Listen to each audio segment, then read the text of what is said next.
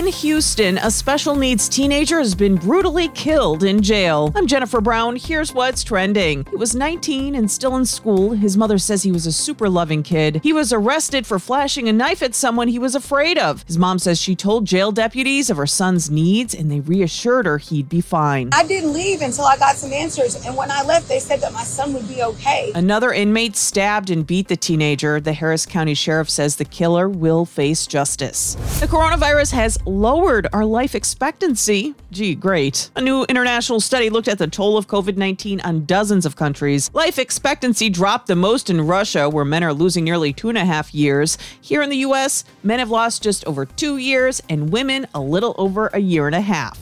And today is National Men Make Dinner Day. So, honey, what are you going to make? Oh, I'm on the air.